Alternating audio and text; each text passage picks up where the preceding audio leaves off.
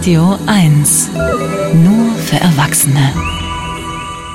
Im September 2021 war Markus Steiger bei uns hier zu Gast, äh, genau in dieser kleinen, mein, meiner kleinen feinen Sendung und hat den Podcast Clanland vorgestellt, den er zusammen mit Mohamed A. äh, für Radio Fritz produziert hat. Äh, Clanland erzählt in zwölf Episoden, wie es wirklich ist, Teil einer arabischen Großfamilie zu sein.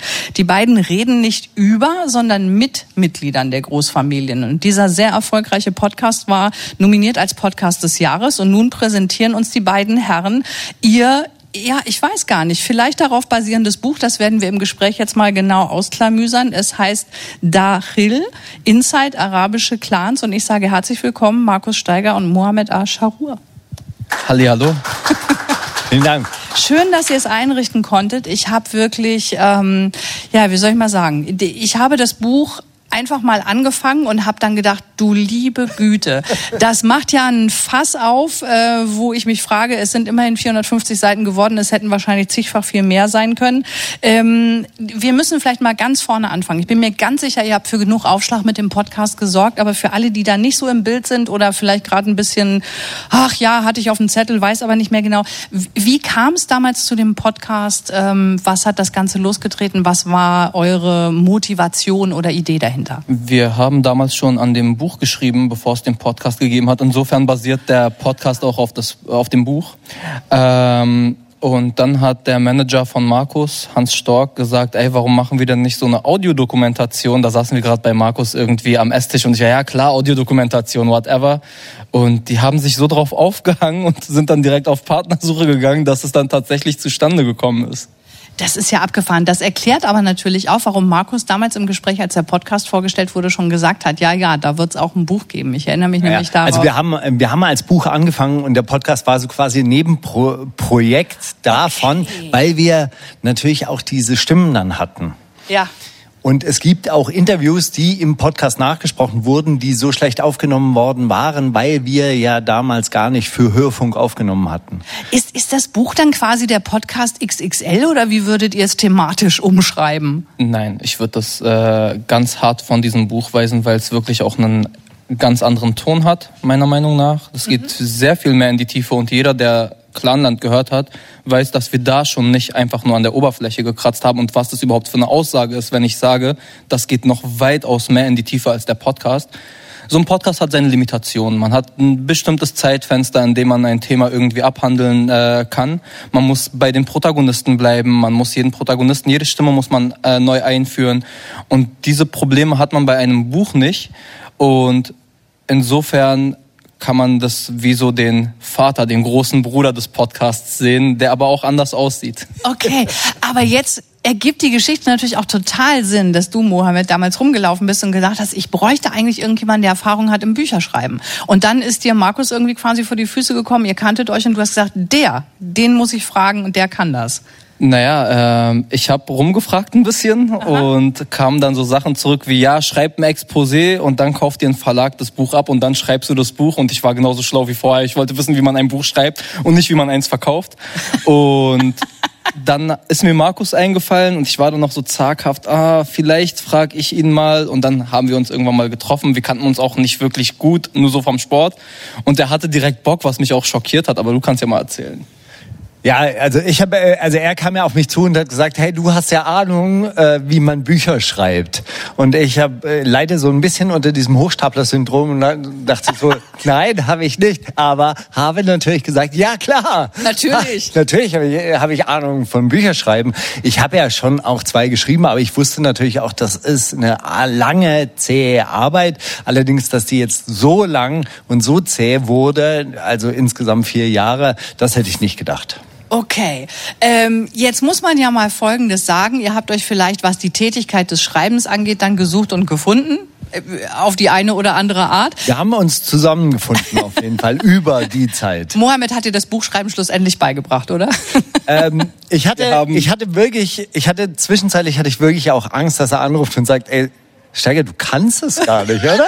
Du kannst es gar Hattest nicht. du den Moment mal, wo dir klar geworden ist, der Typ hat, glaube ich, noch nie so ein Buch geschrieben oder das gemacht, was ich da machen will? Ja, Und ich glaube, dass das aber auch beruhigt hat, weil er mir dann auch nicht abhauen konnte. Das war dann so Codependency. Okay, er kann es auch nicht. Haha, wenn er abhaut, steht er auch alleine da. Da war es einfach schon zu weit vorangeschritten. Aber okay, dann wäre es ein weiteres gescheitertes Projekt gewesen. Weißt du, man hat ja so viele angefangene Projekte, oder ich habe zumindest so viele ja, angefangene ja. Projekte. Da, da liegen noch Filme rum, da liegen noch Reportagen rum. Und dann dachte ich mir, das dieses mal Buch muss, muss fertig werden. Wie ist denn das eigentlich? Vorher hast du mit Bushido geschrieben, jetzt schreibst du mit einem Clan-Mitglied. Was ist da los? Erzähl mal kurz von der Zusammenarbeit mit Bushido und von der Zusammenarbeit mit dem Jungen vom Charur-Clan. Die Zusammenarbeit mit Bushido war leichter. Warum? Nein. Das war wow. Bushido, Glaub, kann man ja Bushido, gar nicht glauben. Bushido war sehr interessant, weil der äh, passt sich ein bisschen seinen Gesprächspartnern an. Also wir hatten äh, äh das das Bushido Buch ist ja mehr oder weniger wirklich ein eins zu eins Interviewabschrift von ihm dann mhm. insgesamt in irgendeine literarische Form gebracht. Aber äh, man muss sagen, dass, dass die Gespräche mit ihm, die gingen dann immer in die Richtung, die ich dann wollte. Und äh, dann konnte man ihn so, so äh, steuern. Und dann steht am Schluss das drin, was man auch gerne gelesen hat und gerne gehört hätte von ihm. Keine Ahnung, inwieweit das dann auch wirklich seine Meinung war. Er hat es ja nie promotet, das Buch, das ich mit Bushido geschrieben habe. Im Gegensatz zu dir, mit dir habe ich mich äh, viel gestritten, mit der, mit dir habe ich mich oft gestritten und am Ende kommt jetzt aber ein Buch raus, das wir gerne, gerne zusammen promoten. Ja, stimmt. Na, immerhin sitzt ihr ja hier auch zusammen. Ich glaube, ich habe eingangs so ein bisschen vor lauter Erzählung zum Podcast und die Verlinkung da so ein bisschen unterschlagen. Äh, Markus Steiger, Journalist, Buchautor, ehemaliger Labelbetreiber und als solcher auch Wegbereiter des Berliner Rap und Mohammed seines Zeichens äh, deutsch-libanesischer Komponist, Musikproduzent, Schauspieler, ich glaube auch Synchronsprecher und bisschen Synchronsprechen. Kampfsporttrainer. Kampfsporttrainer und bis vor kurzem auch Manager gewesen, aber das, das ist mir zu anstrengend. Das Nee. Künstler, ne? Ja, ja, so ein Ding. Jetzt seid ihr, ehrlich gesagt, also äh, unser Studiopublikum wird das schon alleine optisch klar machen, aber ich sag mal so, auch in dem, wie ihr rangeht an die Sache, auch was euren Background angeht, ihr seid zwei total unterschiedliche Typen. Ihr bezeichnet euch selber, ich darf das kurz mal zitieren, als ein linksradikaler Atheist und ein konservativer Muslim. So, wie einig wart ihr euch denn immer auf dem Weg zu diesem Buch? Ich könnte mir vorstellen, egal, ich sag mal, wie lieb ihr euch habt, es gibt doch bestimmt Momente, wo ihr überhaupt nicht auf einen Nenner kam. Nein, das war richtig entspannt immer. Das ging immer richtig gut und einfach mit Markus. So, der war immer meiner Meinung. Das finde ich gut. Markus, stimmst du dem nee, zu? Also äh, wir hatten, wir hatten tatsächlich auch Themen, wo wir uns sehr, sehr heftig gestritten haben. Wir haben auch Themen äh, äh, wahrscheinlich auch auslassen müssen, die im Buch halt jetzt auch nicht vorkommen. Das müssen dann vielleicht auch andere Leute ähm, mal aufschreiben, diese Geschichten. Also ich würde jetzt auch sagen, zwei Männer sollten jetzt auch nicht über die Frauenfrage unbedingt äh, schreiben oder zumindest nicht ausführen, also nicht nicht nicht in und ich erkläre es euch jetzt mal äh, schreiben. Das müssen dann irgendwie auch Leute aus den äh, entsprechenden Gruppen machen. Ähm, da gab es teilweise schon auch sehr heftige Auseinandersetzungen, auch was das Thema Kindererziehung anbelangt. Da gab es eine legendäre Auseinandersetzung. Aber wir haben tatsächlich auch immer zusammengefunden und man musste halt aufpassen bei diesem Buch und das war mir halt auch wichtig, dass man nicht in so einen ähm, äh, ähm, in, in so eine Beliebigkeit abrutscht und am Ende heißt es dann, na ja, jeder so wie er mag. Mhm. Ja, das, das war mir, das war mir wichtig, dass das nicht passiert, sondern es sind unterschiedliche Welten. Es sind aber unterschiedliche Welten, die in diesem Land hier stattfinden. Und das ist, glaube ich, ein ganz wichtiges äh, Thema. Das sind auch Welten, die halt in diesem Land diskutiert gehören.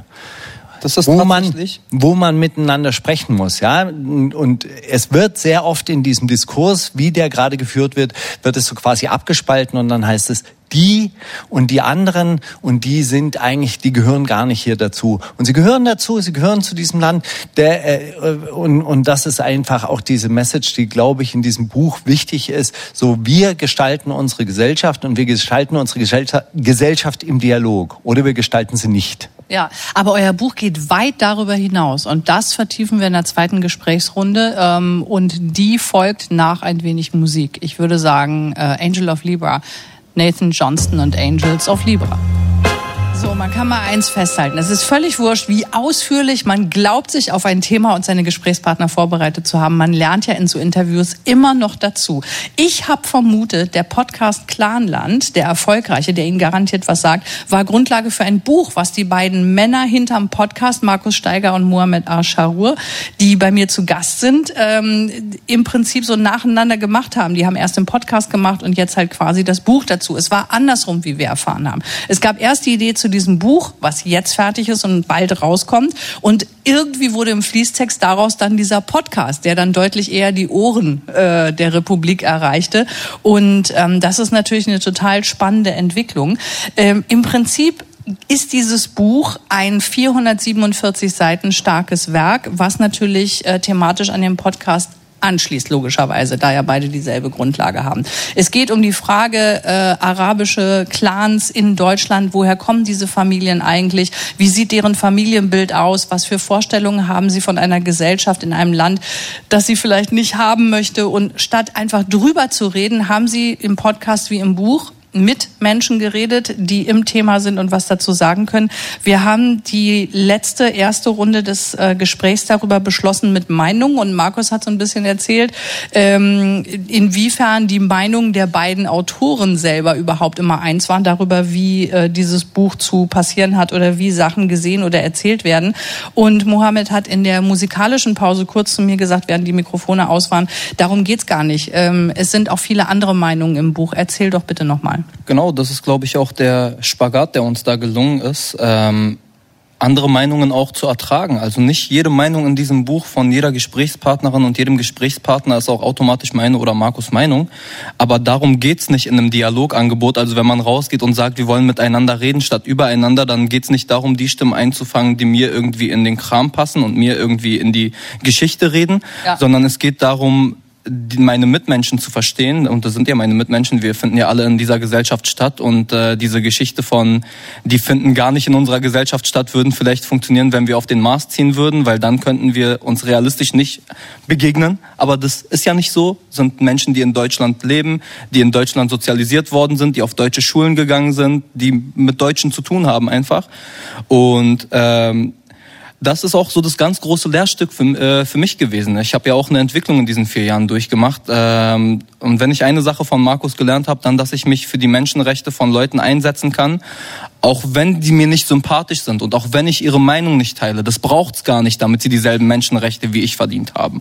Mhm. Ähm, und ich glaube, all das steckt auch in diesem Buch drin. Neben Interviews, neben äh, Kolonialgeschichte, neben Weltkrieg, neben Fluchtgeschichten und einem doch sehr positiven Ausblick in die Zukunft nach einem sehr dystopischen Einstieg in das Buch. Du greifst mir ein bisschen vor, ohne dass wir es abgesprochen haben. Stimmt, es startet mit einem recht reißerischen Angstszenario, dem sogenannten großen Bevölkerungstausch Deutschland 2053. Ein muslimischer Politiker wird Bundeskanzler und passt die bundesdeutsche Rechtsprechung an das islamische Scharia-Recht an. So, so geht's los, aber nach zwei Seiten schon steigt ihr da aus und sagt, nee, Moment, Vollbremsung und äh, ihr erzählt überraschend viel Geschichtliches. Ihr geht aber viel weiter zurück als die Einwanderungspolitik der letzten 50 Jahre. Wo beginnt für euch die Geschichte zum Thema des Buchs und warum habt ihr euch für diese Reise in die Vergangenheit so entschieden? Also ich glaube, dass es in der bundesdeutschen Öffentlichkeit überhaupt nicht bekannt ist, dass diese Einwanderungsgeschichte sehr viel mit einer viel längeren Kolonialgeschichte zu tun hat und eigentlich auch mit dem Ende des Ersten Weltkriegs. Da entstehen die Nationalstaaten im Nahen Osten, also die Türkei, Libyen und so, diese ganzen Staaten werden gegründet. 1948 wird dann auch noch Israel gegründet. Und äh, das sind Staaten, die aus den ehemaligen kolonial besetzten Gebieten, aus dem britischen Mandat und dem französischen Mandat hervorgehen. Deshalb gibt es übrigens auch verschiedene Schreibweisen von arabischen Namen, die derselben Familie angehören. Ja.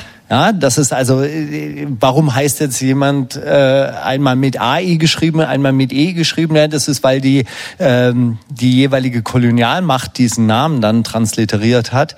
Und äh, das ist alles nicht bekannt. Und was ich wirklich auch sehr faszinierend fand und das ist mir dann auch erst in der Recherche des Buches aufgefallen, diese ganzen äh, Familien, die heute hier in Berlin wieder zusammenkommen, haben sich schon mal getroffen, nämlich in Beirut und haben dort auch schon eine Fluchtgeschichte hinter sich. Also die kommen teilweise aus dem Südosten der Türkei, die kommen eben aus dem äh, äh, aus Palästina und dem heutigen Israel und sind dann alle nach Beirut geflogen, äh, geflohen. Dort ist dann im libanesischen Bürgerkrieg diese ganze Stadt explodiert und dann treffen sich diese ganzen Leute wiederum in Europa, wiederum in Berlin äh, mit ihrer ganzen Fluchtgeschichte. Da sind teilweise vier Generationen auf der Flucht gewesen und diese ganzen Leute sind dann wieder hier und werden aber hier als eine einzige Gruppe irgendwie subsumiert. Ja, das sind libanesische Kurden oder arabische äh, Libanesen oder äh, oder wie auch immer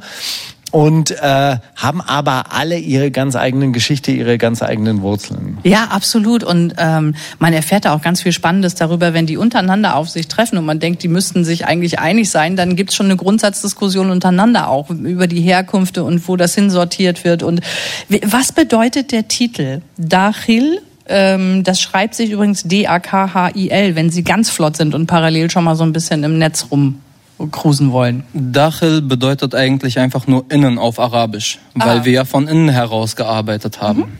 Okay, mussten wir aber kurz mal thematisieren. Das Buch kommt im Independent Verlag Ghost. Das gehört, glaube ich, dem Rapper Raf Camorra raus. Right. Ich habe gelesen, verschiedene große Verlage haben die Veröffentlichung abgelehnt. Gibt es da Gründe nee, sie haben, für? Ja, sie haben sie nicht abgelehnt, aber sie haben halt nicht darauf reagiert oder ja, teilweise haben, auch, teilweise haben sie sie auch abgelehnt. Also wir hatten eine Agentin, die hat sehr gut gearbeitet, die hat irgendwie 19, 20 Verlage angeschrieben. Am Anfang hieß es auch, hey, eine sichere Nummer, ist ein erfolgreicher Podcast, spannendes Thema, das kriegen wir unter. Und dann kam halt wirklich gar nichts zurück.